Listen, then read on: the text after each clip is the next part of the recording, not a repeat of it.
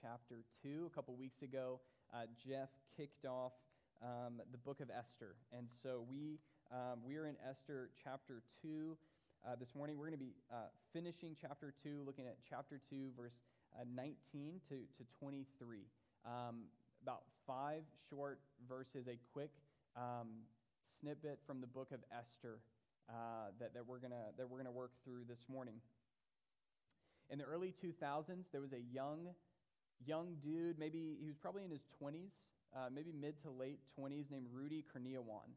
And Rudy uh, made a big splash in the, um, the wine scene, uh, if you could call it that, the wine scene in uh, Los Angeles.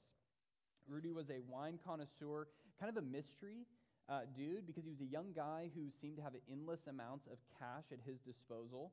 Um, he broke the world record at a wine auction, um, selling $24.7 million worth of wine. Rudy would have dinners with friends, and they would drink $100,000, $200,000 uh, worth of wine. Now, I'm going to guess that if any, I'm going to guess that maybe no one in this room understands that life, okay? Like, I am a I'm a fine, I like a 2019 barefoot, okay? And so, so uh, uh under $5, okay? Um, uh, so I don't understand this world, but this world exists, okay? Um, like I said, they, th- these people, guys like Rudy, drink $100,000, $200,000 worth of wine um, at dinner. So Rudy's making a ton of money. He's making a big splash. People don't really know where he comes from. And around this time, there began to be some discrepancies in the wine, especially the wine being sold at auctions. And in particular, they were find, finding vintages of certain wines from certain vineyards um, dated between 1945 and 1971. And there was only one, you know, small problem, and that's that uh, wine didn't start coming from that vineyard until 1982. And so um, you, you, might think, oh, okay, well, what's the big deal with that? Well, the big deal with that is we're talking about tens of millions of dollars worth of wine being sold that's maybe bogus, fake. One of the Koch brothers, Bill Koch, has a, a cellar uh, worth uh, probably in the tens of millions of dollars, and he began to hire investigators and figure out that some of his wines were fake, and maybe he spent millions of dollars on, on what I would spend millions of dollars on, 2019 barefoot. Um, the FBI gets involved. Rudy becomes a target. Rudy becomes a target of the investigation, and uh, March 2012, they raid Rudy's house in California, and they find the equivalent of like a meth lab for wine. They find empty bottles everywhere in his apartment, um, just this mess, this mess of empty bottles, um, label making tools, um, and kits and equipment. They find uh, corking equipment. They find bottles with equations. You know, put this much of this wine with this much of this wine, and it will create a taste that reflects this kind of wine and this vintage, right? The whole deal. Just this, this obvious, uh, it, it was obvious what was going on and what Rudy was doing, creating these fake wines and then selling them for thousands of dollars per bottle. Rudy was the first to ever be convicted of wine fraud in the States. He got sentenced to 10 years 10 years in prison uh, for concocting these wines and, and, uh, and duping people. Now, why would he do this? The obvious answer is money. That's the obvious, e- easy answer, right? Money. Why, why do it? Well, I mean, I, could make a lot of money. But if you watch early footage of Rudy, there's documentary footage of Rudy at dinner and talking with people before he got caught, before anyone was on his trail. And he's this like pompous guy you know, this guy who's at dinner um, uncorking bottles worth $10,000. You can just tell that he's this guy who just knows that he's significant. You know, he's this new major player in the scene, and he's kind of mysterious. Um, and uh, I think that Rudy, of course, for the money, but I think at much deeper than that. There was, a, there was purpose and significance and value that he was finding in being who he was becoming. This, this wealthy person who understood fine wine, you know, and could just dish it out with friends and blow 100K like it was no big deal. I think at the core, he was driven by this is, this is purpose for my life, this is meaning, this is significance. And I know that you and I want the same thing. Our lives may look different and may have gone a different path, and hopefully don't go the path of Rudy, but we're very similar to him in that we want purpose. We want significance. We want to matter. We want our lives to, to matter, to make a difference, big or small. We, we long for it. We're desperate for it. And as, as people who, who know the Lord and, and trust God, Christians, we want to know God is at work. It's not just that we want to do anything to make a difference or anything that matters or anything of significance. We find at the core significance and meaning and value in knowing that our lives involve God. That God is at work, that God is doing something in my life. I want to know that so that I can feel confident in, in my life, that it matters, that I have purpose, that I have, that I have significance. But it's often a, in, in a, um, something that, that eludes us because life can feel so mundane and it can feel so ordinary and it can feel so mysterious. Like it can just feel too ordinary to have anything to do with God. And even if it's not mundane, even if it's you live some kind of wild life, it can still feel very mysterious. Like I don't I don't really know. Like what is God doing? Is God doing anything in my life? I don't know. Is he at work? I don't know. I don't know. But this morning Esther chapter 2 verses 19 to 23 say otherwise. They give us the answer to whether or not God is at work in the mundane of your life, in the ordinary of your life, in the, in the mystery of your life. If you would, please stand with me and let's read together and hear Esther 2, uh, verse 19. Now, when the virgins were gathered together the second time, Mordecai was sitting at the king's gate. Esther had not made known her kindred or her people as Mordecai had commanded her, for Esther obeyed Mordecai just as when she was brought up by him. In those days, as Mordecai was sitting at the king's gate, Bigthan and Teresh, two of the king's eunuchs who guarded the threshold, became angry and sought to lay hands on King Ahasuerus, or Xerxes. And this came to the knowledge of Mordecai, and he told it to Queen Esther. And Esther told the king in the name of Mordecai. When the affair was investigated and found to be so, the men were both hanged on the gallows. And it was recorded in the book of the Chronicles in the presence of the king. Uh, this is the word of the Lord.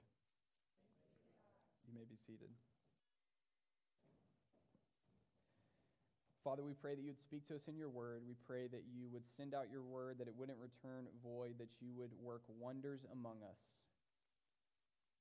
Through this passage in Esther, we pray in Jesus' name. Amen. All right, what has happened so far in Esther? What has happened? Where are we at? Let's just get our bearings very quickly. Um, the book of Esther begins with um, Xerxes, this powerful king uh, who throws a, a, party that I think it lasted about six months long, okay? The greatest party you've ever thrown, puny, tiny, insignificant compared to what this guy did. Throws this massive party, and then at the end of it, he says, Hey, to conclude this party, I'm going to throw another week long party. Um, he liked to party. And uh, he calls his queen, Queen Vashti, in to parade her around to show how great he is. And she says, I've had enough, and doesn't come.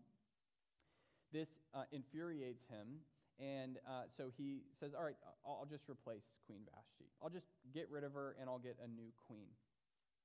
They gather up a lot of women throughout the kingdom. They go through this beautifying process for about a year as they begin to figure out who is going to replace Queen Vashti. And the king is going to end up with a bunch of concubines and a new queen. I know this is the thing that little girls dream of, right? Um, he replaces uh, Queen Vashti, of all people, of all people, with a woman named Esther. Uh, this is a foreign pagan land, a foreign pagan king, but the Jewish people, Israel, has been exiled into this foreign land, and Esther and her father Mordecai um, are Jewish people in this foreign land. And it is, to say the least, odd, strange, what in the world is going on that, that Esther is now the queen? Um, so that's, that's where we're at. Now, Mordecai, up to this point, we, we know of Mordecai in this story. We know of Mordecai. He's been present. We keep hearing his name, but he really hasn't done anything. We know of Esther, and we know the crazy that's going on with Esther, that she's now queen, but Mordecai's just kind of been around. Um, in chapter 2, verse 11, it says that every day Mordecai walked in front of the court um, to learn how Esther was and what was happening with Esther. He's just been present, he's just been around Mordecai. What's going on with Mordecai? Now, this morning, we start to learn a major place that he has in this story. Look at verse 19. We're going to work through this story to kind of put it all together. Now, when the virgins were gathered together the second time, Mordecai was sitting at the king's gate. Now, sitting at the king's gate, um, the king's gate was where justice was handled. Um, Mordecai, perhaps here, has a, a, a, government position. He's got a position in the kingdom. He's got a certain job that's dealing with ju- justice at the king's gate. Uh, it, it seems that Esther hasn't left him in the dust. I'm now queen. Who are you? No. Um, maybe perhaps because of Esther, through Esther, Mordecai has kind of risen the ranks and has this position. Um, and, and he's just, again, he's just there. He's just there. He's sitting at the king's gate. He's got this position. Um, and then we're even told that, that he's just been there for quite some time. Look at verse 20. We're told this kind of strange. Esther had not made known her kindred or her people as Mordecai had commanded her, for Esther obeyed Mordecai just as when she was brought up by him. So we're told Mordecai's just been around. He's wondering what's going on with Esther. Now he's got this position in the kingdom, sitting at the king's gate. And, and we're told that, that um, Esther, still as queen, is saying, Mordecai told me not to reveal that I'm a Jew, that I'm a part of God's people. And so even now, as queen, um, I'm obeying him just like I obeyed him as a child, as my father. Esther's parents died. Mordecai took her in and raised her, and she's obeying him as dad to this day as queen. Apparently, Mordecai's been present in the past as well. Okay? I'm not trying to read too much into this. We don't uh, totally, we, we don't have hardly any details of their past, but Mordecai's just been present like he's present as a father. He gained her trust. It seems that even into adulthood and becoming queen, she's still going, listen, Mordecai, my dad is saying, don't do this. So I'm just, I'm just not going to do it. Then all of a sudden, he's not just present in this story, but he's, at, he's in the right place at the right time.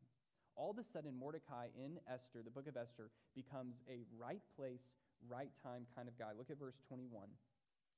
In those days, as Mordecai was sitting at the king's gate, Bigthan and Teresh, two of the king's eunuchs who guarded the threshold. They guarded the private entrance to the king's quarters. They became angry and sought to lay hands on King Ahasuerus.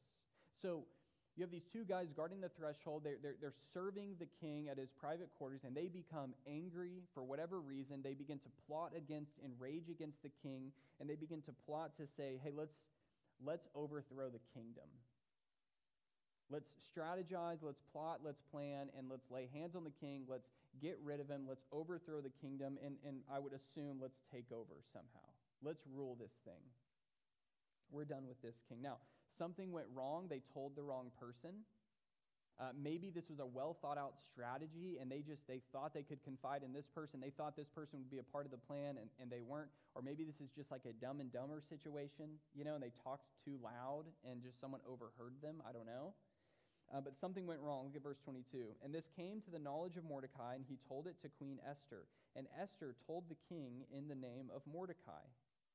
So it just so happens that Mordecai's place and lot in life is right place, right time to hear of this, this coup, this, this, this plot to overthrow the kingdom. And it just so happens that, that Mordecai has very special access to the queen. I mean, of, of everyone in the kingdom, He's the guy that has her ear if he really needs it. Um, so it just so happens that his daughter is queen, so he tells his daughter, who just so happens to be queen, oddly, who also is able to, of course, be able to talk to the king. Hey, we know we've heard of this plot. Mordecai has heard of this plot to overthrow the kingdom, to have you killed. So what happens? Verse uh, 23. When the affair was investigated and found to be so, the men were both hanged on the gallows. So the king learns of this plan. Now remember, remember who this king is. He, he calls his wife to come, and she says, No, I'm not going to come. And rather than doing some like conflict resolution, saying, That's okay, maybe you're just tired, he says, I'll just replace you, and I'll get a queen who will come. That's who we're talking about here. So he learns that, oh, Dumb and Dumber have plotted to have me executed, good luck, and overthrow my kingdom, good luck. Um, he investigates, he becomes certain of their rebellion, he becomes certain of their sin against him. and he sends them to the gallows. No mercy, no grace, no talking, no let's work through your anger. What can I do for you as king? How can we work? None of that. No, no, no. I'll have the gallows prepared for you, and I'll hang you on it. And I'll make a show of you, and I'll teach the kingdom um, not to follow in your footsteps. So, what does Mordecai get for this? Certainly, this king who loves to party, he just had someone step in and save the kingdom. Certainly, he's going to celebrate, at least, at minimum, a barbecue. At minimum, right? Hey, there's ice cream out in the courtyard. You know, if you want to grab something, Mordecai, thank you. You know, this is what he gets. Look at the last verse. And it was recorded, what he did was recorded in the book of the Chronicles in the presence of the king. Wow. What a big deal. You just saved the kingdom, and what we're going to do is we're going to record it in a history book and then put that history book back on the shelf. How anticlimactic. How, I mean, then look at chapter 3. We're not going to get into it, but look at chapter 3, verse 1. The whole book just takes a new turn and just stops talking about what happened. And it goes on like, hey, there's this guy Haman, and Haman is this and that. And this whole story leaves us going, what, what was that about? What was that about? Why all of a sudden did the story slow down and zoom in on Mordecai and his position and what he heard and how he told the king? And then all of a sudden it's the most anticlimactic response from the king you could possibly expect or get. Just nothing. No honoring, no party, nothing. Just I'll record it in a book and I'll put it back on the shelf to collect dust until someone else does something great for me again. What in the world is going on? This is so mysterious. What if this story leaves me feeling that way, what is this? What is Mordecai's life? What is Esther's life? What is going on? What's the purpose? What's the significance? What is God up to? If just reading the story feel, makes me feel that way, I can't help but think that Mordecai and Esther probably feel that way. Like they probably ask those kinds of questions because what you have to remember about Esther, this book, it's not that it's not that we're, we're talking about the span of a week here. This event that we just read, Mordecai uh, uh, protecting the life of the king, nothing happens with this for about five years. Life just goes on. Five years, years and years and years of normal life go on for Esther and Mordecai. You have to think that they would ask the question what in the world is going on with my life? Why am I queen of all people? What is going on?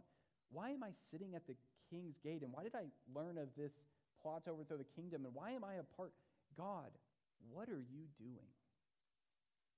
How many times have you asked that question? How many times have you asked, God, are you at work in my life? How many times have you asked, what is my significance and purpose in this life? Like, what am I doing? What am I here to do? Am I making a difference? Can I make a difference? God, are you involved? Are you present at all? How many times have you asked that, not only in your life, but just in this past week? How many times have you asked that very normal question? Um, in the mundane and in the mysteriousness of life, how many times have you asked that? I mean, think about it. Um, we have a bunch of moms who, who just finished what, maybe week two of the most surprising weeks of their life called homeschooling. I mean, how, how many moms around Waco have finished that first day, maybe that first hour, and they were like, God, I need you to come back, please. What is my life? What has happened? What is going on? You know, is God at work in the 6,000 diaper changes? I mean, is that, is that it? Is that like, this is my life? Wow, significance, value. How many times have you asked that? Really? Another diaper change. Okay, oh, another day of wake up, drag the kids out of bed, take them to school, shuffle them around to practice, forget one of them at school, um, make another meal that, that nobody appreciates, go to sleep, do it again. What is my life? W- what am I doing? God, are you involved? Or How many times have you asked that question as you, as you sit and twiddle your thumbs and wonder, am I ever going to get married? Am I ever going to have kids? Are we ever going to be able to have kids? God, are you at work in my life? In the mundane or the mysterious or both? Are you at work? The mundane realities of our lives can not only feel mundane, but it hurts more when it feels mysterious. Like I could I can handle, I think, a mundane life if I feel like on a day-to-day basis God is just moving and shaking and using me. But but a mundane life that's also mysterious that I feel like I'm not sure what God's doing and I just don't understand the, the significance and the purpose and the value of my life, that's hard. Is God at work in the mundane and the mysterious? I think that so much of the upheaval we see going on in our country right now, if you want to try to analyze it and figure out what's going on, politics and policies and all that stuff aside, what's going on in the human heart, I think that this gets, gets to the bottom of it and pretty close. Um, we're desperate for purpose. We're desperate for meaning. We're desperate to feel like we're making a difference. We're desperate for it. We long for it. And the human heart will, will, will even trample over truth and reason and reality as long as it feels like it has a purpose and it has meaning and it has value. The human heart will, will set something on fire so that it can find its purpose in being someone who puts out fires. We're desperate for it. We're desperate for purpose and meaning. I mean, we've seen this with, with talk of discussion around COVID and, and, and the coronavirus, have you noticed how the conversation around COVID, pretty much from day one, just escalates way too quickly? You're like, what? Whoa. You know, it's like, um, hey, I think it's okay that, that I take my mask off when I'm in my car alone, you know? And then the other side is like, yeah, I would think that was okay too if I wasn't a murderer, you know? Or it's like, I'm okay with the government rules and guidelines and, and how the government has stepped in. It's like, sure, I'd be okay with the government doing that if I was a socialist, communist, freedom hating person. You're like, wow, this really escalated quickly. I Thought we were just trying to talk here, you know? What's going on there? It's not a lack of intellect. Maybe, just maybe, I would argue that maybe it has to do with even the coronavirus could be like a ball on its tee to finally find purpose and meaning I'm someone who champions human life more than most. Right? We're desperate for it. We're desperate for, I want to know that God's at work in my life and I'm, and I'm making a difference and I have a purpose. Um, I think this is why I catch myself when, I've, when, I, when my kids are playing in front of me. I'm done with work.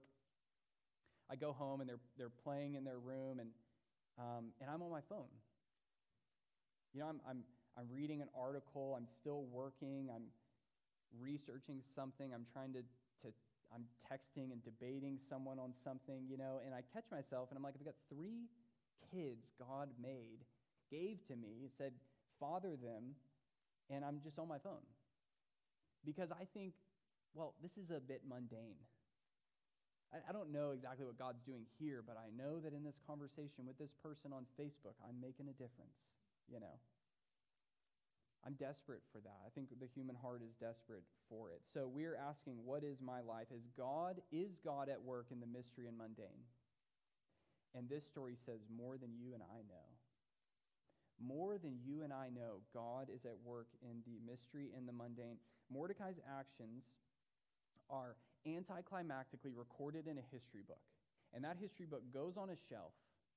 And we don't learn of this story or hear about it it doesn't take any part in reality until about five years later. Five years later, the clock just turns around for five years until this story has any part to do with, with reality. Uh, over the course of those five years, Mordecai gains an enemy named Haman. And Haman uh, wants Mordecai to honor him and bow down to him, and Mordecai won't do it. And so Mordecai hates uh, excuse me, Haman hates Mordecai. And uh, rather than just kind of like a, a, a, rash kind of outburst of anger against Mordecai, Haman has some self control and he strategizes. He says, You know, I'm going to I'm to wipe out Mordecai and I'm going to wipe out all of Mordecai's people. You know, that'll show them. And so he makes this plan. He creates a gallows 75 feet tall to put Mordecai on. And, um, and he's going to wake up. This is years and years later. He is planning, hey, tomorrow morning I'm going to go talk to the king and I'm going to get approval to get rid of Mordecai. And that night, of all nights, the king can't sleep. Just tossing and turning, and he, he can't sleep. And so he says, he doesn't say this, but he says this. Uh, he says, Get me the most boring book you can find to put me to sleep. And they say, Deal. I'll go get a history book. All right? That joke is designed if you teach history for you. It's a joke. Um, go get a history book. All right. I'll go get a history book. You can read it and put yourself back to sleep. And so they get this book of memorable deeds. And certainly Mordecai's actions are not the only thing recorded in that book. But for some reason, the night before the king is probably going to give approval to get rid of Mordecai, he can't sleep. And for some reason, this book is picked. And for some reason, the part that he chooses to read is what Mordecai did for him. And for some reason, that night, Haman is hanging out, like in the courtyard or something. And so the king talks to Haman, and he says, I want you to parade this guy Mordecai, who saved me, who saved the kingdom. I want you to parade him around the community, saying, The king honors Mordecai. The king honors Mordecai. This is the night before. Haman is going to go to the king and surely get approval from the king to execute Mordecai. And literally the opposite happens. Haman has to walk around parading him as honored by the king, honored by the kingdom. Is God at work in the mystery? Yes, God is at work in the mystery. God is at work in the mundane. God is at work in the surprising reality that you are having to homeschool your kids right now. God is at work in admittedly very mysterious ways in diaper changes. Very mysterious, but He's at work. And he's at work in the next one, and the next one, and the 6,000th one. God is at work in yet another day of just repetitive carpool the kids, take them to school, go back to school to get the one I forgot, go make the meal, go take them to practice, go to bed, wake up and do it again. God is at work in the mundane. God is at work in the mystery. God is at work right now while you wait to figure out am I going to get married? God is at work right now as you wait to figure out are we going to ever have kids? Are we going to have another kid? God is at work in the mystery and in the mundane. Now, what exactly is God doing? What exactly is God doing in the mundane or in the mystery of your life? I don't exactly know. And neither did Mordecai and Esther for years. What was that about? Getting recorded in the book of memorable deeds. I don't know. I don't know. Years. What exactly is God doing? I don't know. You probably don't know. But while I don't know what God is doing exactly and precisely in your life, I know what He did exactly and precisely for you. The king in this story, the king in this story hears of two guys with a plot to overthrow the kingdom he hears of two guys planning to rage against him in anger, plotting against him, and they want to get rid of the king, have him executed somehow, and they want to take over the kingdom because they just would rule it better. And the king in this story um, learns of this, investigates it, and becomes sure, certain of their sin, certain of their rebellion. And the king in this story has no grace, no mercy, and um, only swift, exacting justice at least the justice that he considers justice. And he sends them to the gallows. But the king, the king, the king that, that Esther never mentions directly, but the king whose fingerprints are all over Esther, the king knows of people who rage against him and plot against him and think, I would make a much better king than God. I could rule the kingdom and I could figure this world out and I could sort this all out much better than him. And the king becomes certain of your sin and my sin. He is certain and sure of your sin and my sin, of our rebellion against him, seeking, desiring to overthrow him and his kingdom. Um, but unlike the king that we see directly in this story, the king is a king of grace and mercy. And sure of your sin, certain of your sin, he didn't send you to the gallows.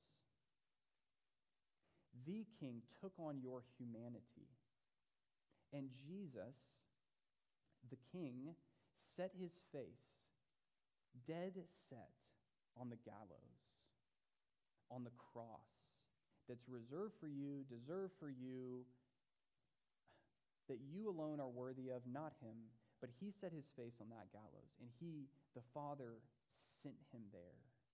The Father, on a mission, sent him to the cross, and Jesus willingly walked straight to the cross in grace and in mercy for your sin and for your rebellion. Because he's a king of grace, and he's a king of mercy, and he's a king of rescue, and he's a king of salvation. And at the cross, God definitively answered if you matter. He definitively answered if you are of value to him. He definitively answered if he's at work in your life. If he would go to the cross for you, I promise, the Bible promises He's at work right now in your life. I promise, the Bible promises, God promises, I didn't go to the cross for you just to leave you in the mundane, mysterious Monday or Tuesday you're dealing with. Jesus went to the cross definitively showing you your value to him and how much he loves you and how much he cares for you and how at work he is right now in your life. Even if you don't understand it, even if it's mysterious, and especially if it's mundane. That is what the king did for you. He, um, he went to the cross, and now you can live life as one whom you hear the echo of all of heaven saying, This is one whom the king honors. This is one whom the king loves. This is one whom the king cares for. He has worked for you, He has worked in you, and He is working now, whether you know it or understand it or not. Let's pray.